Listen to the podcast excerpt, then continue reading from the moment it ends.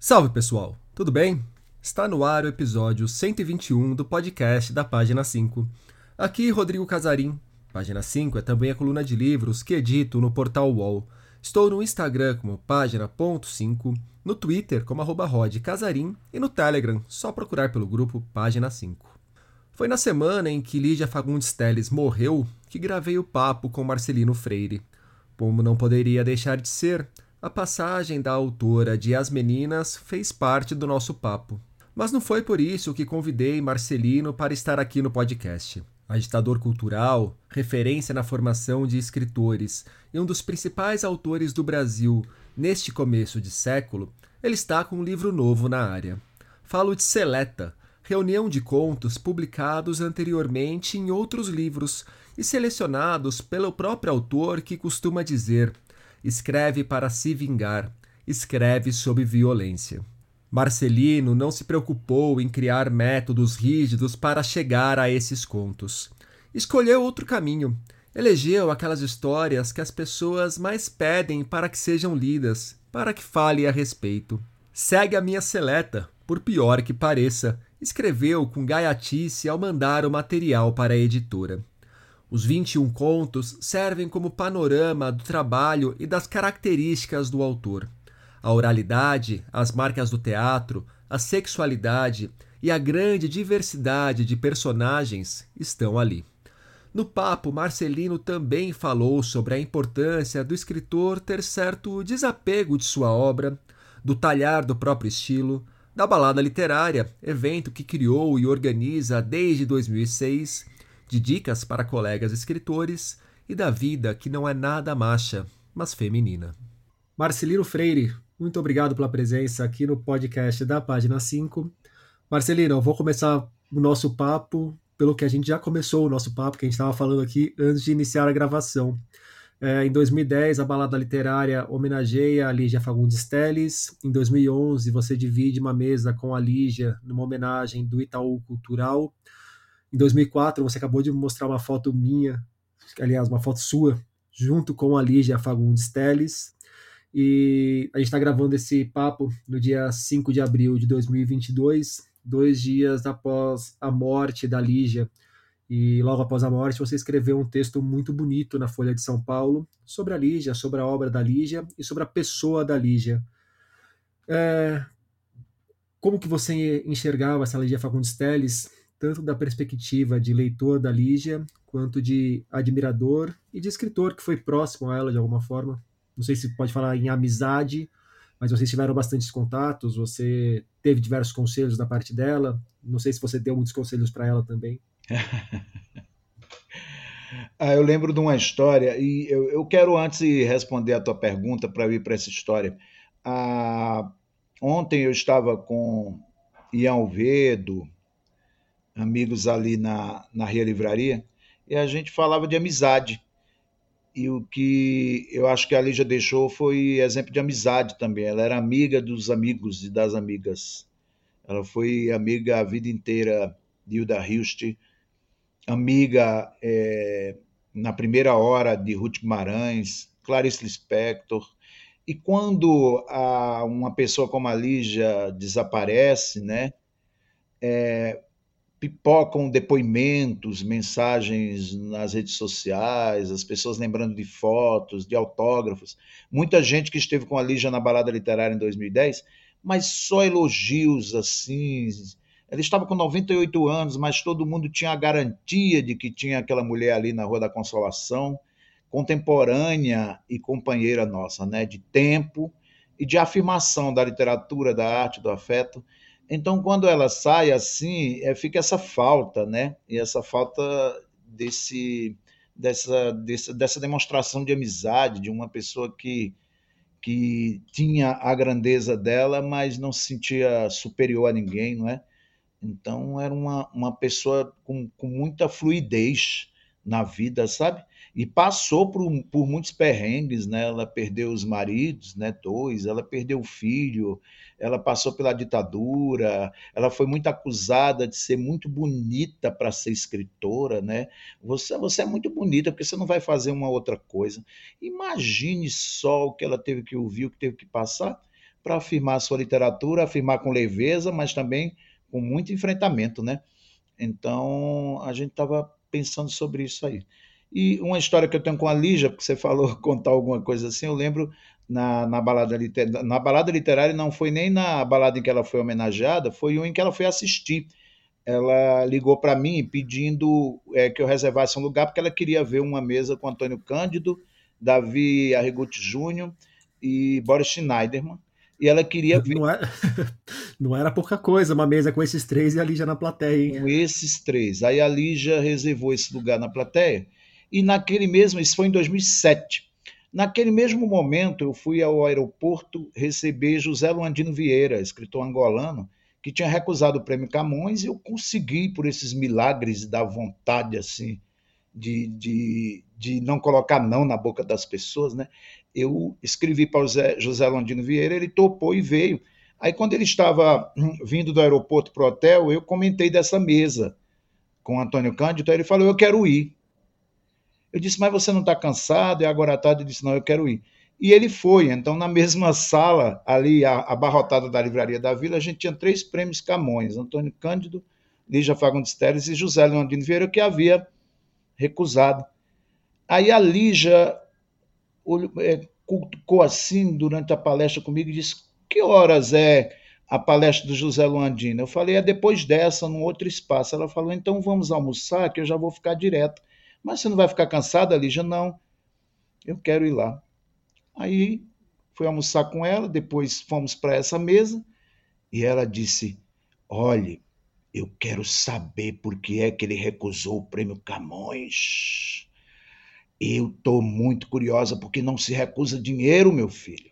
E se ele fosse recusar o dinheiro, ele tivesse doado este dinheiro.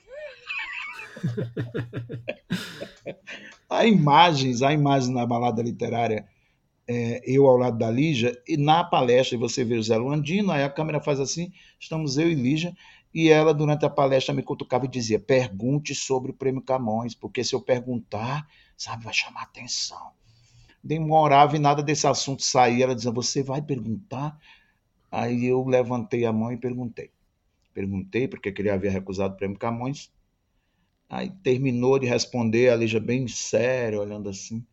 Aí demorou um pouquinho e disse assim para mim: Não me convenceu. Qual que tinha sido a resposta que não convenceu a Lígia? Ah, ele, ele falou lá da questão política, né, relacionada ao prêmio. Ele foi preso político durante muito tempo, mas não foi nem tanto isso. Ele falou que não tinha uma obra que pudesse justificar uma premiação dessa. E aí depois falou de um outro aspecto também, que outros escritores poderiam ser ser premiados e assim ficou umas três respostas ali flutuando numa resposta só e a Lígia demorou um pouquinho bem na elegância dela não me convenceu, meu filho. Não me convenceu. E continuou lá na palestra. Então era uma figura muito elegante, sabia onde estava, sabia o que pensava, o que queria. E, e é isso. É, é, viva a Lígia, eterna Lígia. E você aceitaria um Camões de bom grado, Marcelino? Claro, um dinheiro danado desse. Nossa Senhor, 100 mil euros. Eu adoro prêmio que tem dinheiro. Adoro o prêmio que tem dinheiro. Eu estou com a Lígia. Adoro o prêmio que tem dinheiro. Aliás, o Jabuti é um dinheirinho fraco danado, viu? Não sei como é que tá agora. O bom é o prêmio livro do ano, né? 100 mil, né? O livro do ano. É, 100 mil livro do ano. Agora, por, por categoria é muito pouco, com imposto de é, renda. Categoria 3 mil. É. é. Não entra nem na comida maior do imposto de renda, eu acho. É, e sem contar se você tirar o dinheiro que foi a inscrição, né? Porque você paga um valor danado aí para escrever cada livro, né? Mas enfim, eu gosto de prêmio com dinheiro. Entrando na sua novidade, ou semi-novidade, é, saiu há pouco o Seleta pela José Olímpio, uma reunião de vinte e poucos contos que você já tinha publicado ao longo da carreira e agora estão reunidos nesse livro. É, como que foi revisitar esses trabalhos antigos? É, eu, a, o convite da Lívia Viana da José Olímpio me deixou muito feliz, porque essa, coleção seleta eu acompanho desde que eu era leitor, assim, nos meus primeiros livros que eu comprava, tinha Seleta do Manuel Bandeira, Seleta da Clarice Lispector, e com as capas bonitas, né? Essa seleta ela convidava um autor ou autora para escolher dentro da própria obra aqueles contos ou aqueles poemas é, preferidos. E aí eles me convidaram e disseram: Ó, oh, Marcelino, escolhe nos teus livros todos publicados seus melhores contos. Eu falei: melhor, melhores contos? Não, não, não, melhores contos não, porque eu digo, os meus melhores contos, não, de jeito nenhum. Aí eu disse, eu, eu posso, são os preferidos, né? Eu lembro que eles escolhiam os preferidos. Aí, aí eu disse, eu topo desde que eu ponha o subtítulo para o pior que pareça. Aliás, eu estou com o livro da Lígia aqui também. Eu estava revendo hoje, não, meus contos preferidos da Lígia aqui, tá vendo? Uhum. Meus contos preferidos. Aí eu, eu, eu escolhi é, né, nesse, nesses livros todos, mas a minha grande dificuldade, assim, eu, ficava, eu fiquei pensando, na verdade, é, que contos eram preferidos das pessoas, porque muita gente me procura para falar de determinados contos. Então, tinha contos que eu sabia que não, não poderiam faltar, como Muribeca, é, o meu primeiro conto, na verdade, um dos primeiros contos que eu escrevi, o Muribeca, ainda escrevi no Recife com 19 anos, foi com este conto que João Alexandre Barbosa me conheceu e me indicou para a tele editorial. É, da Paz, que é um conto é, que está sempre viralizando, infelizmente, pela temática é, é, deste conto, né, da, das mães perdendo seus filhos pela periferia do Brasil, assassinados pela polícia, etc. Esse conto, infelizmente, com a, com a interpretação da Naruna Costa, sempre volta, sempre volta a viralizar. Então, alguns contos eu sabia que não, não, não faltariam. É, dei uma revisada Totonha também. me parece um desses, né? Totonha, Totonha é um conto também. E tem muita coisa minha que foi para o teatro, né? Então Totonha tem várias atrizes que fizeram e fazem. Agora tem um conto que ninguém nunca falou dele, mas eu gosto dele, aí eu até explico, que é um conto chamado Nóbrega. É um conto de um professor de violão que se apaixona pelo rapaz é, para o qual esse professor ensina violão e esse aluno vai participar de uma, de uma competição em Brasília, em uma competição de, de violonistas. Aí eu gosto desse conto, tem um quê ali de uma sedução, de uma coisa ali melancólica. Ninguém fala desse conto, mas eu digo, eu vou colocar, não eram os meus preferidos. é, agora eu, eu, limei, eu repensei contos, viu, Casarinho? Eu repensei contos, porque essas, tema, essas, esses movimentos, né, têm nos ensinado muito. Então, eu fiquei pensando, por exemplo, tem um conto meu que eu digo, não, esse conto é muito gordofóbico, sabe? Você mesmo olha para sua obra e acha que algumas coisas envelheceram mal? Claro, não há dúvida. Eu tenho muito esse, eu trabalho muito em zona muito fronteiriça, né, para virar um, um, uma demagogia, um discurso. E discurso tem data marcada, né? Então, é claro que eu olhei para uns contos, já não gosto tanto, já não tem nada a ver. A gente, eu acho que esses movimentos são importantes para nos, nos acordar, sabe, nos alertar. Então, eu percebo que vários contos meus, é, a presença do gordo ou da gorda era uma presença chapada, era uma presença estereotipada, né? Eu sempre ficava na questão do peso, na questão eu não sei, então era muito estereotipada. E aí os movimentos, a minha é, querida Jéssica Balbino, né, é, escritora e jornalista, a gente conversa muito sobre isso. Ela tem me ensinado bastante, sabe, sobre essas questões, escreve sobre essas questões. Aí eu olho e eu digo, não, não tinha um olhar muito chapado, muito limitado, né? E sobre outros assuntos também. Então eu acho que esses movimentos não podem ser calmos, eles, eles não começam pedindo licença. Eles têm que começar dizendo mesmo assim: leiam mulheres. Então, olhe na sua estante para ver se você está lendo mulheres. É essa a questão. Ai, mas agora não vão ler os homens? Leiam mulheres. Entende? Vai olhar na tua estante se tem mulheres indígenas, negros, negras. Eu acho muito importante isso.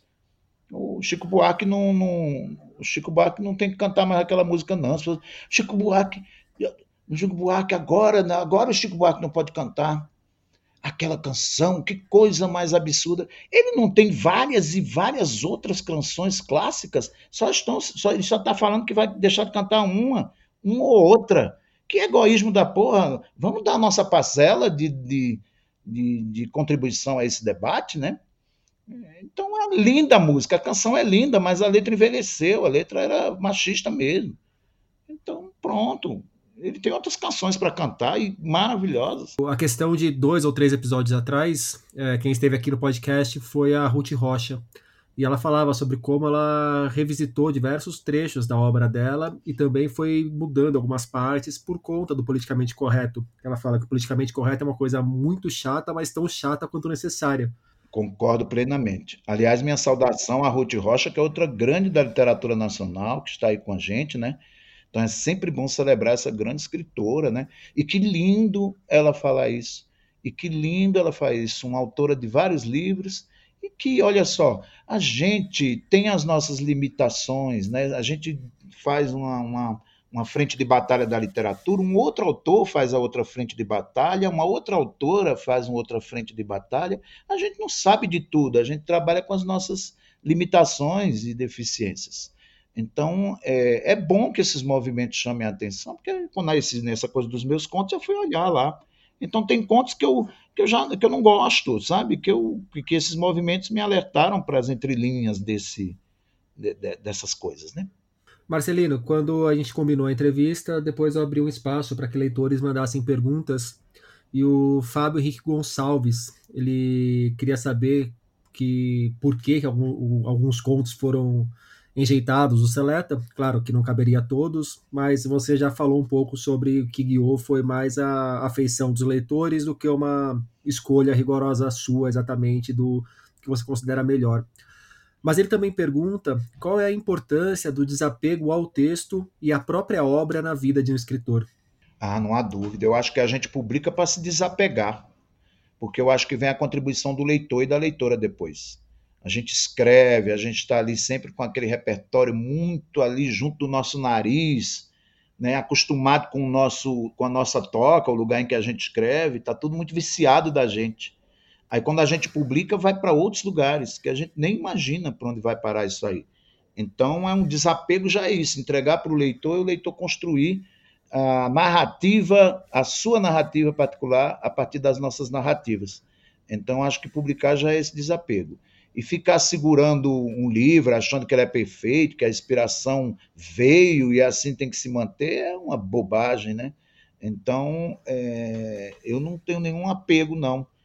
Eu, inclusive, eu sou muito adaptado para teatro, então quando as pessoas procuram para adaptar meus contos, tem grupos que me procuram atores dizem assim, eu vou mandar o meu currículo, eu vou mandar é, vou mandar para você aí a, a, imagens do nosso grupo para você autorizar. Eu digo, não, já está autorizado.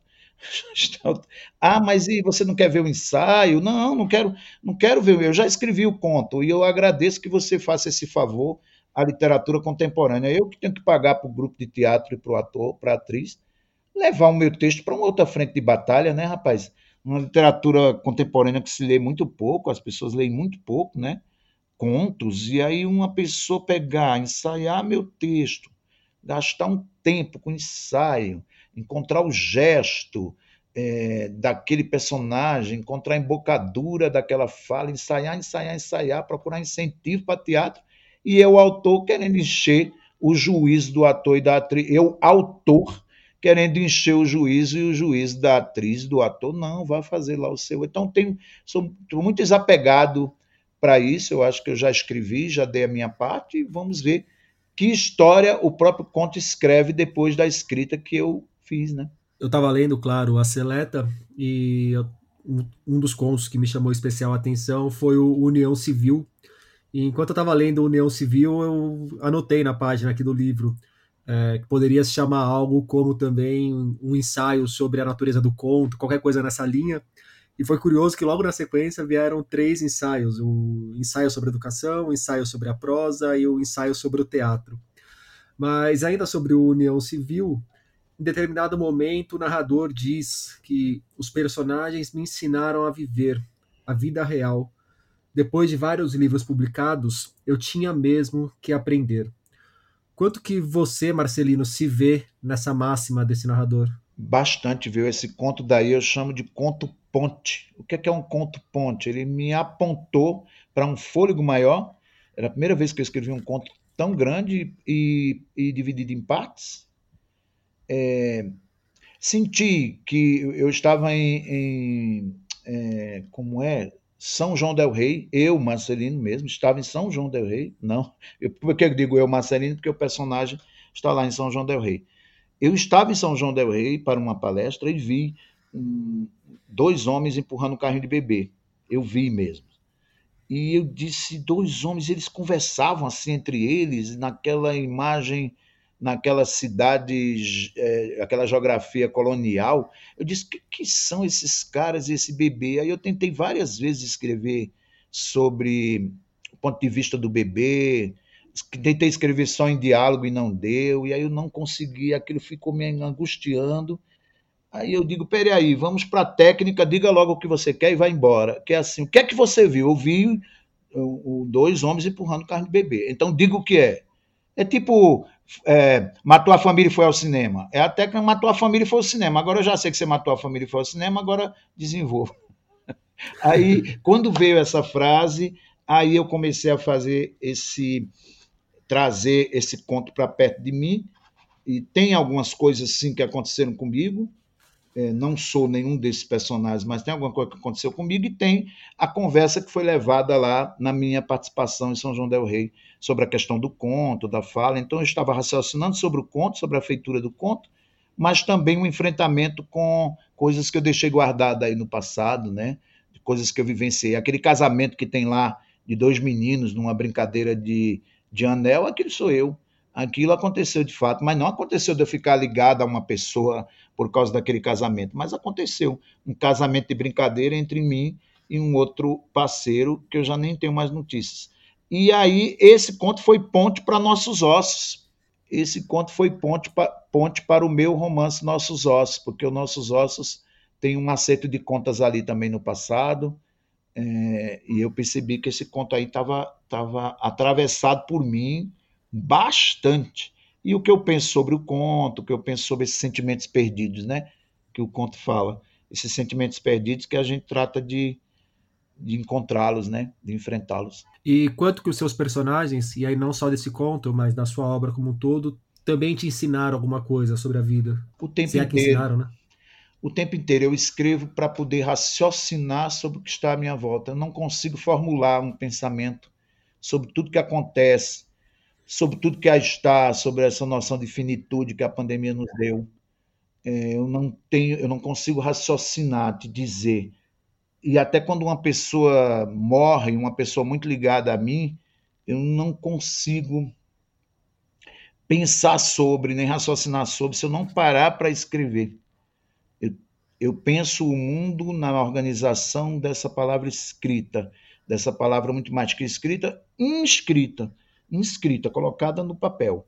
Então, quando eu começo a colocar no papel alguma indignação minha, algo que eu não concordo, uma dor, uma saudade, uma injustiça né, social que eu quero ali gritar junto, compactuar junto com quem está sofrendo aquela injustiça, eu vou lá e escrevo. Aí, quando eu começo a escrever, as palavras vão me apontando uma espécie de ensaio, que você falou bem aí, uma espécie de ensaio sobre o tempo em que vivemos, uma espécie de ensaio sobre o que sou eu diante desse tempo doente, é, difícil.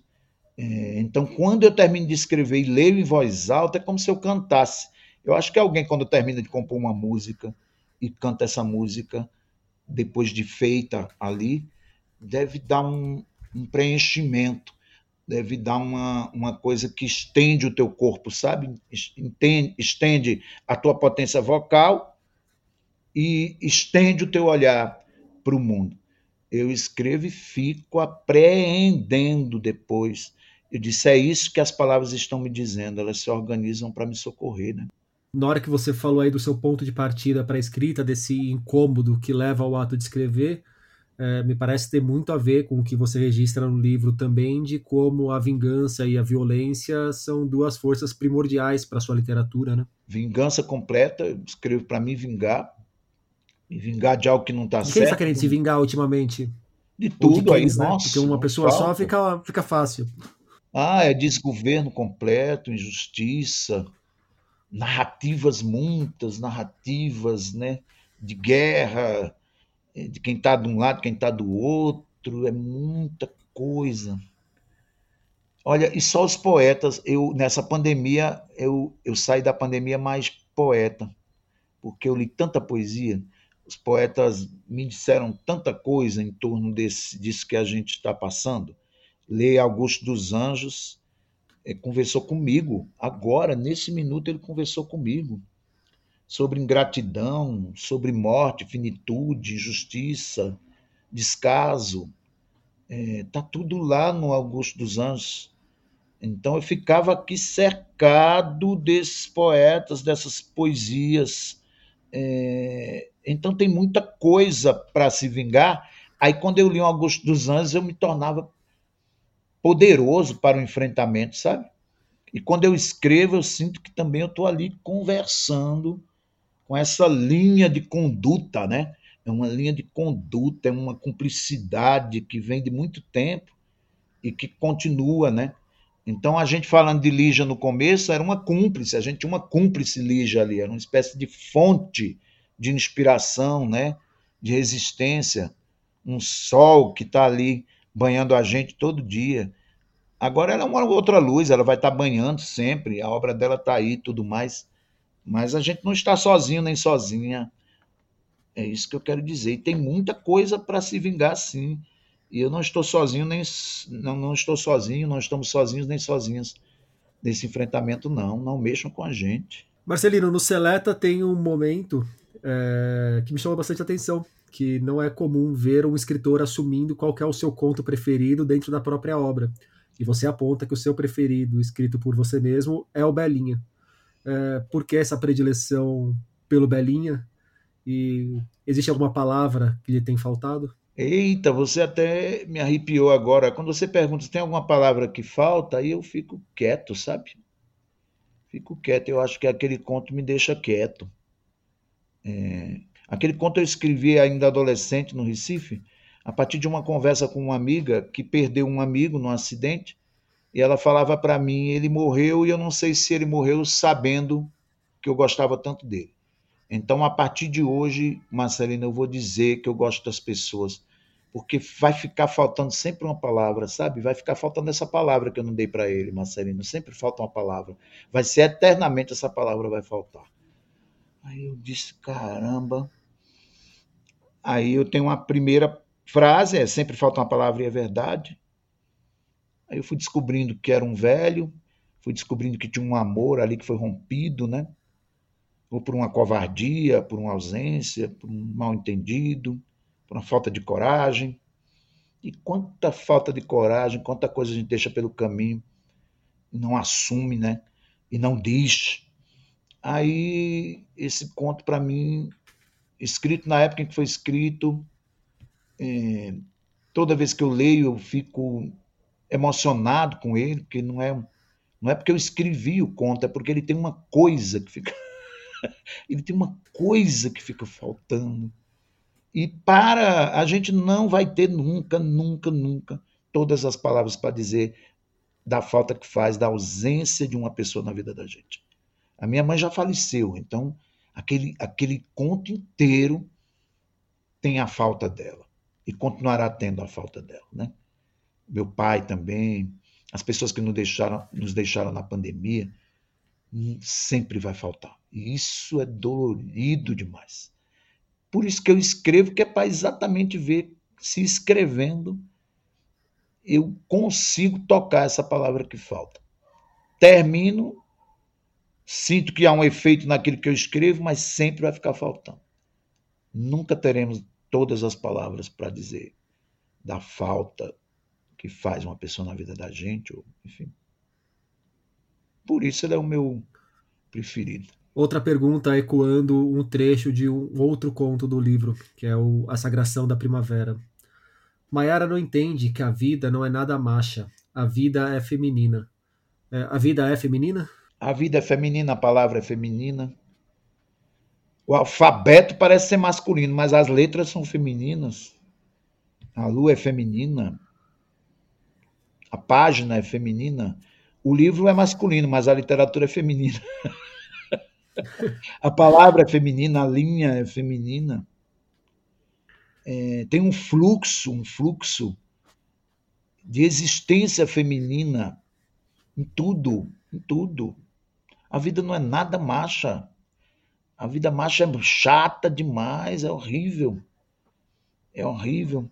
Nós não, não, nós não descobrimos o fluxo. Nós não descobrimos a corrente sanguínea, não descobrimos, sabe, o útero, o âmago. É, a, a, literatura é feminina, a vida toda é feminina, a vida é feminina. A gente vem e fica atrapalhando o fluxo. Atrapalha o fluxo. Tem, já, tem colegas meus aqui, só entra a gente, faz de conta que ninguém está ouvindo a gente. Tem colega meu que diz assim, porra, agora não pode ler mais homem, não, né? Essa coisa ler a mulher, ler a mulher, não vão mais me ler? Não! Não vão, não. Se, se continuar choramingando, aí que não vão mesmo, né? Não vão, não. Eu, eu tenho uma, uma frase no meu livro Ossos do Ofídio, que é assim: leiam mulheres, leiam, vírgula, homens. É, só uma vírgula. Leiam mulheres, leiam homens. Leiam, leiam, leiam, leiam. Eu fico imaginando, é porque está muito recente, imaginando Lígia, Ruth Guimarães. Nossa, que macharia danada. Semana de Arte Moderna, procure mulher ali naquela fotografia. Que chatice da porra. Entende? Era, parece que é assim, uma coisa aí. Né? Quantas mulheres também tiveram que usar pseudônimo masculino para publicar os livros delas?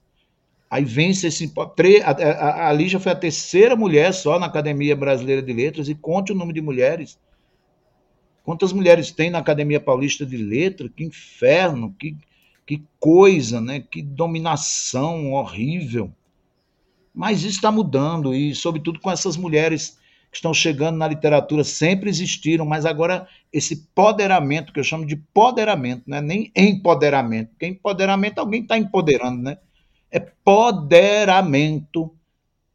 Muitas escritoras aí, quantas escritoras. Nas minhas oficinas de literatura, mais mulheres do que homens e botando para quebrar.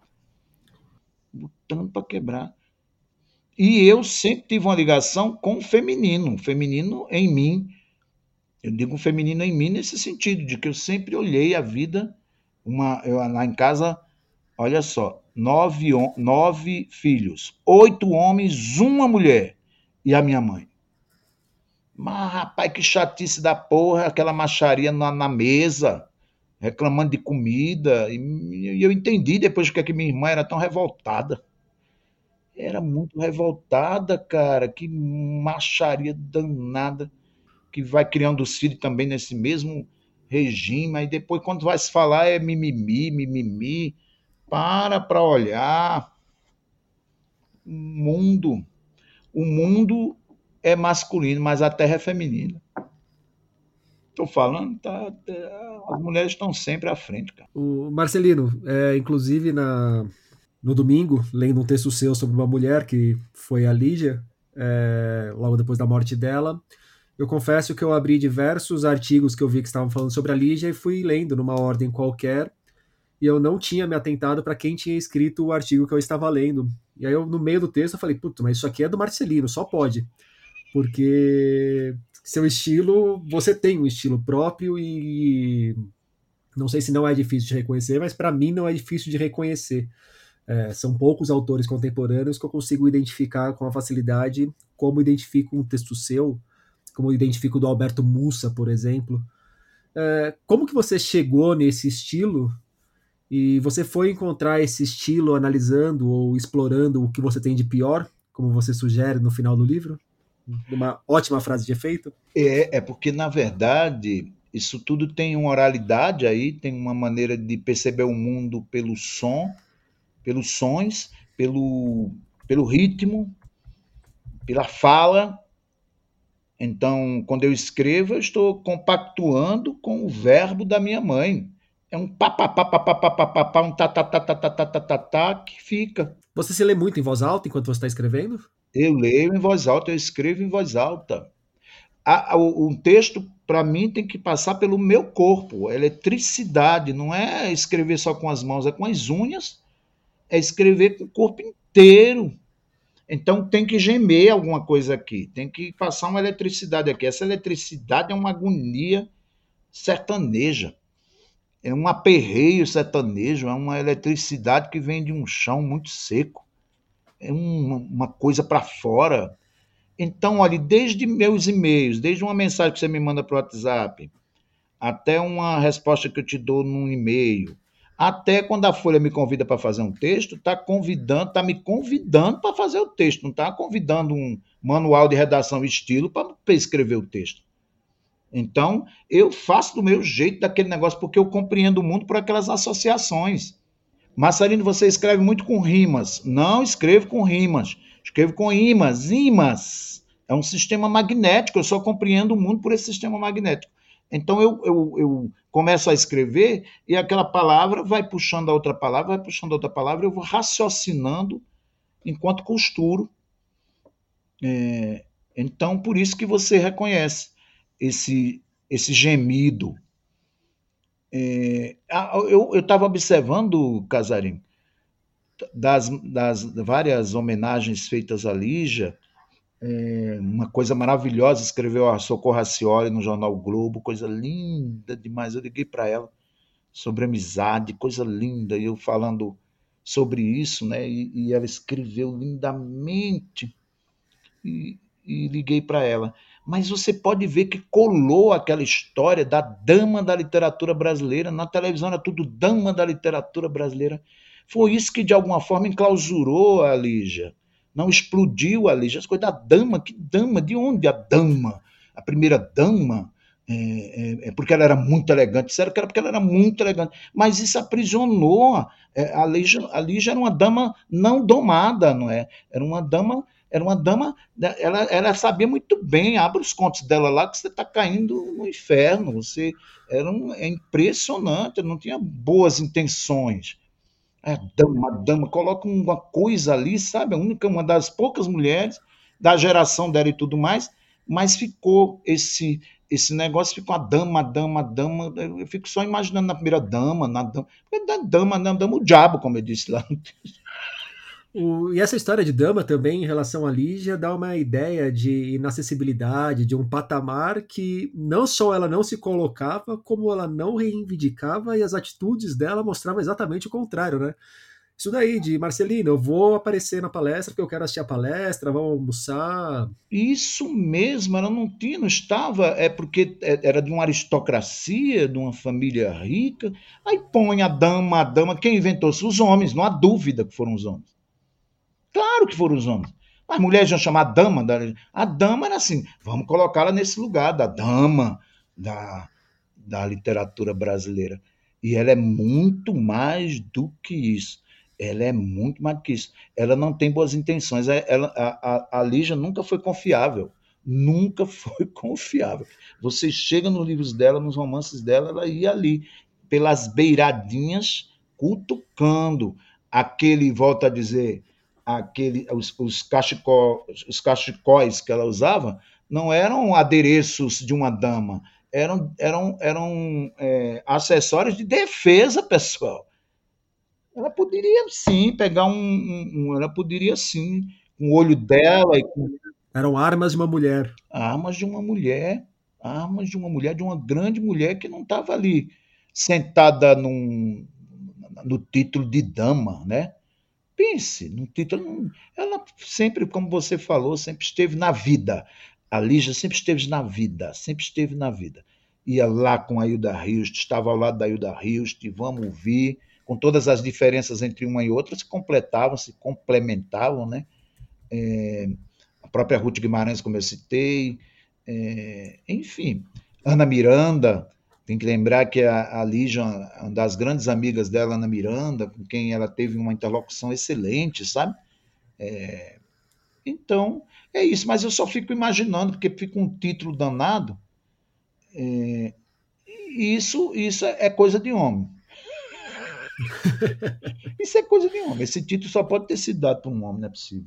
Pergunta da Vanessa Passos. Como professor de escrita, Que exercício você acha interessante para encontrar a voz narrativa do personagem? Vanessa Passos, Prêmio Kindle de Literatura, amada lá de Fortaleza, Ceará, parabéns. A própria.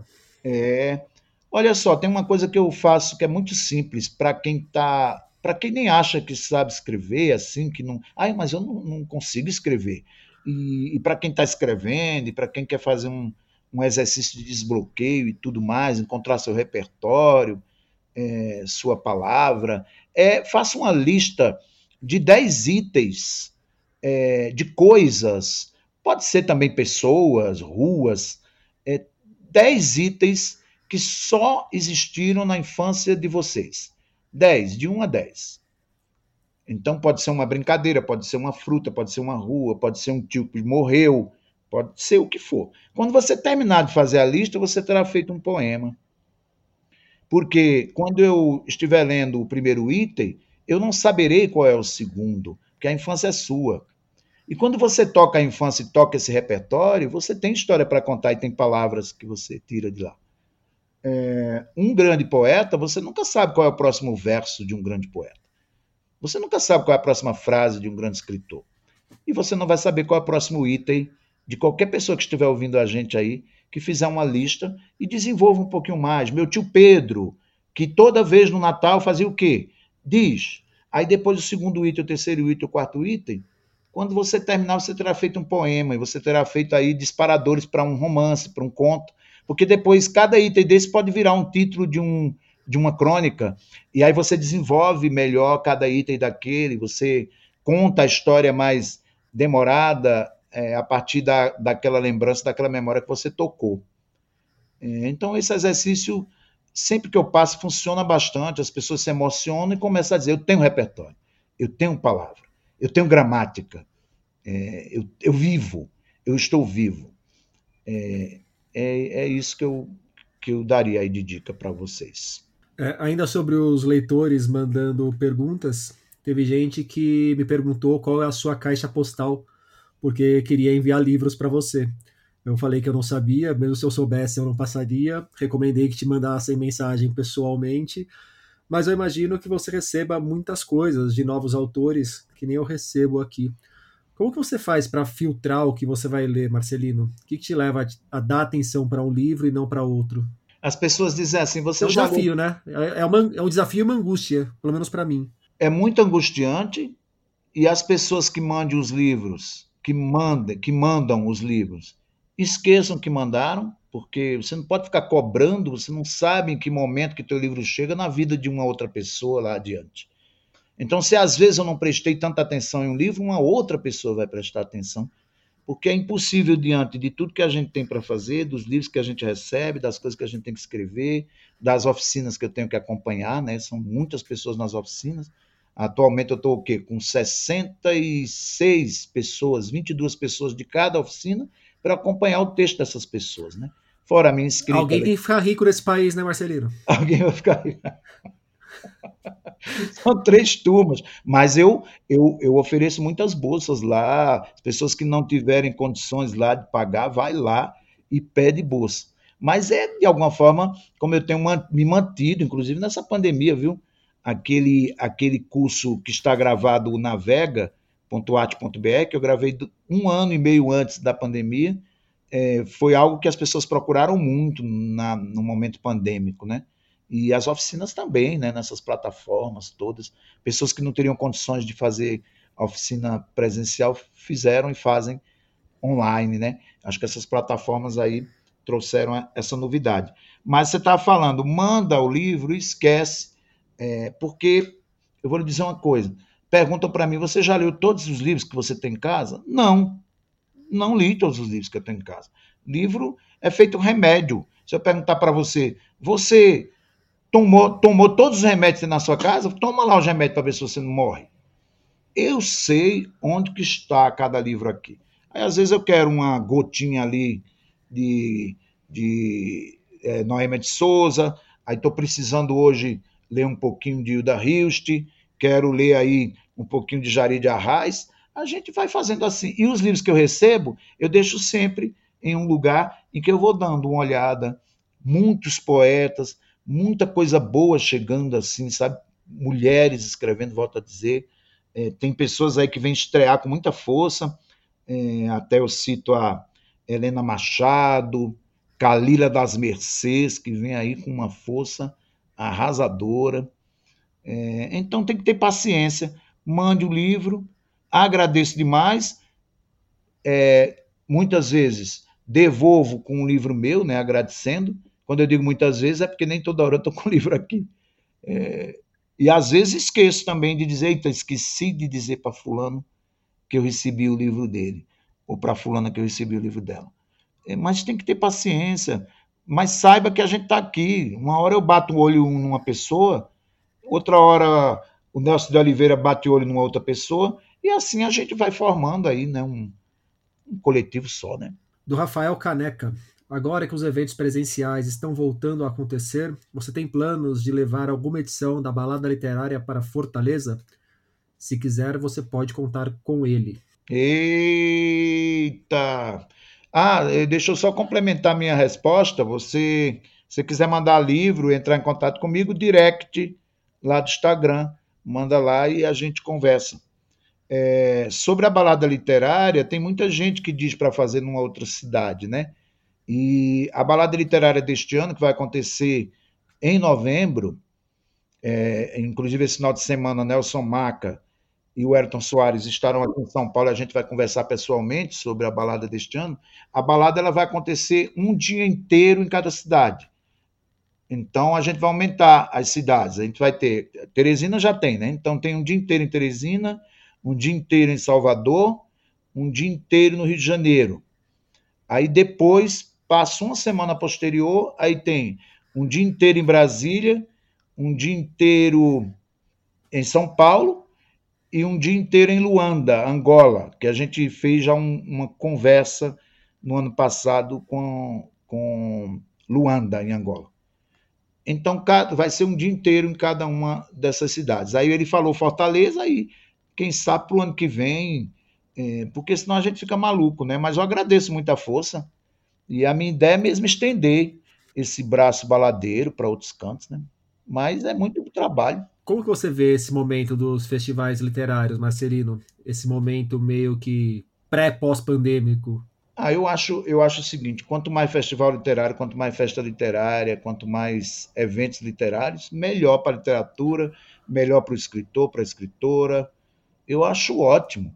Eu acho excelente. Quanto mais festas vierem aí, tem festas novas que estão vindo por aí. Me parece que uma festa no centro de São Paulo para um mês de julho. É, eu acho ótimo. Festas no interior. É, tem agora a festa, mais uma vez, a festa de Guape, é, no interior de São Paulo. É, fomos convidados, eu e a Bel Santos Maier, para trabalhar, pensar um pouco lá em Guape, essa festa que já acontece já há várias edições. Eu acho que quanto mais festa, melhor, sabe? Para cada para cada show de Cláudia Leite, uma festa literária, né? Porque as pessoas dizem tanto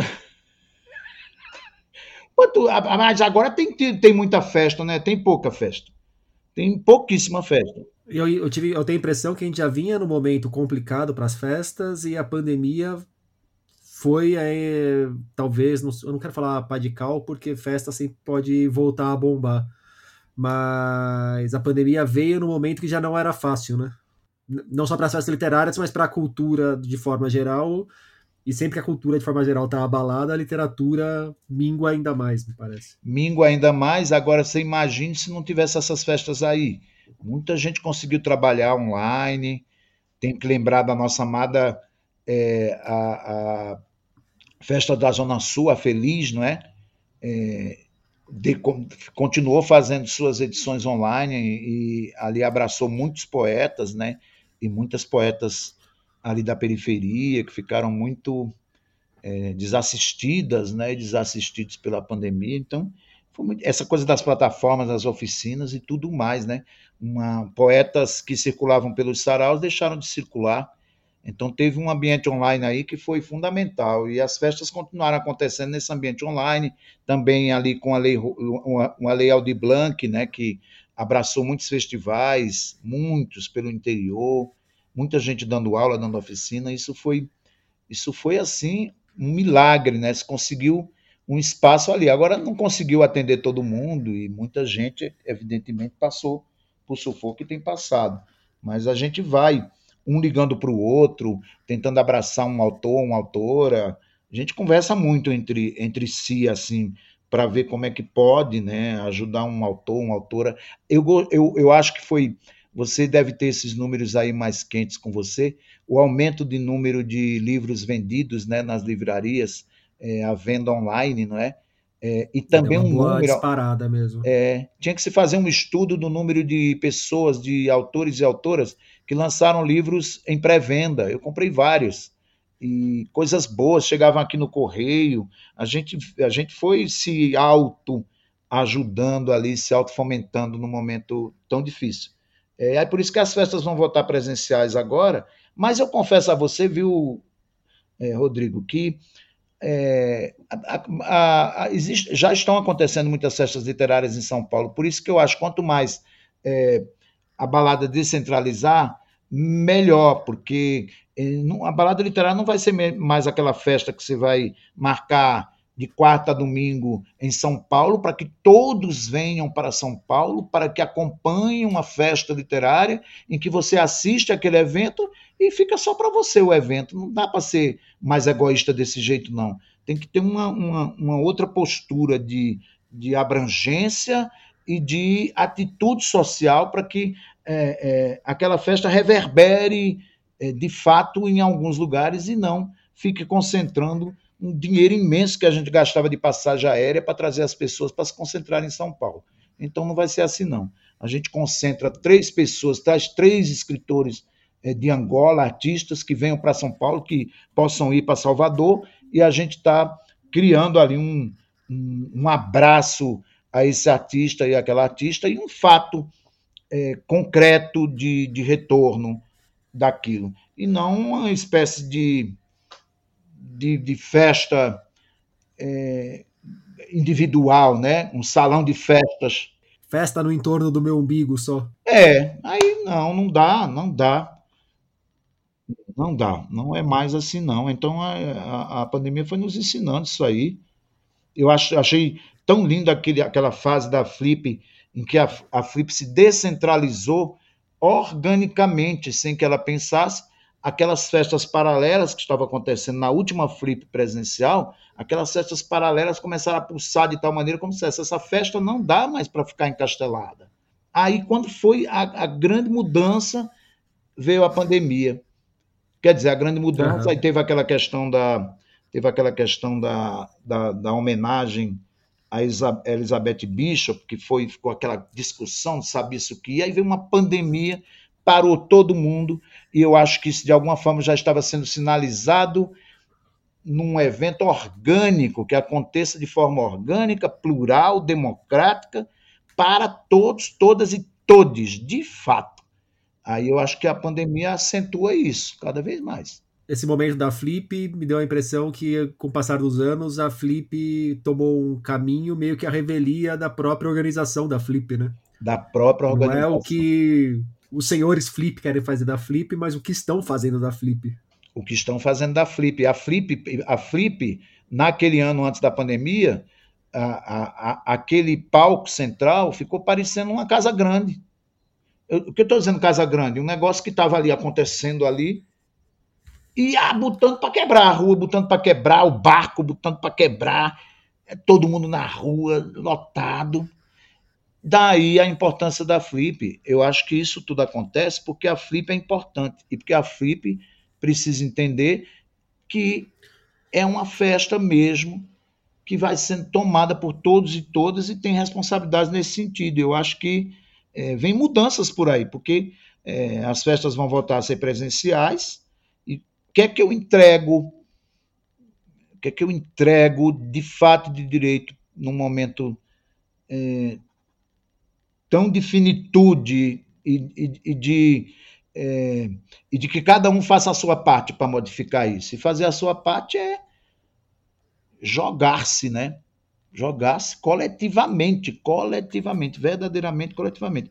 Essa pandemia nos mostrou quem de fato é amigo nosso, amiga, quem de fato está do nosso lado. É, sabe? Quem de fato está, porque é, é, exigiu forças solidárias de fato, de fato. E não um blá blá blázinho, né? um blá blá blá blázezinho, blá blá blázezinho. Marcelino, para a gente fechar o nosso papo, me indica um livro. Um livro eu vou indicar. Eita, eu estou apaixonado pela literatura feita pelas travestis. Já venho há muito tempo apaixonado, mas assim tem um momento na literatura brasileira e na literatura mundial em que isso está chegando com muita força. Eu estive na Argentina agora há pouco. É, Suzy Schock é uma poeta extraordinária. É, Suzy Schock, cantora, atriz, poeta, que influencia toda uma geração LGBTQIA+, aqui no Brasil. Não, é, não foi publicado ainda no Brasil. O sucesso da Camila Souza Bichada, Bilhada, Bichada, não é, pronuncia-se assim. Ela, eu não sei ela, onde você nasceu ali para o seu castelhano ficar de certa forma, mas realmente é, ela é excelente. O meu portunhol selvagem, portunhol selvagem, Douglas Diegues. A Camila, com o livro dela maravilhoso, né? O Parque das Irmãs Magníficas. Valéria Barcelos, cantora, uma das grandes cantoras desse país, faz um livro de crônicas que eu acho assim pontual e substancial, que é um livro chamado é, Transradioativa, de Valéria Barcelos. Mas aí eu posso dizer a Mara Moira, Lumasa, Ave Serena. Olha, uma Luísa Pessoa, tem, tem uma geração aqui no Brasil geração na Argentina, Cláudia Rodrigues no Chile. Então, a minha dica é um grupo de travestis que estão chegando aí e já chegaram com livros muito impressionantes. Então, a minha dica fica aí, com destaque para a nossa amada Valéria Barcelos, Transradioativa. Marcelino Freire, muito obrigado pelo papo. Muito obrigado, viu, Rodrigo? Parabéns pelo seu trabalho aí também, pela sua luta, porque é, luta, é você lutando daí, a gente lutando daqui. Unidos pela é. mesma Lígia, que você está com a Lígia ali na estante e eu também. É isso aí, a Lígia já virou essa luz na nossa estante mais alta sempre. Essa não dama. Não dama, uma dama não domada. Eita! Valeu, Marcelino. Beijão, viu? Seleta, por pior que pareça, de Marcelino Freire chega aos leitores pela José Olímpio. E por hoje é isso aí, pessoal. Indica o podcast para os amigos e inimigos. Um abraço, um beijo, um aperto de mão e até a semana que vem.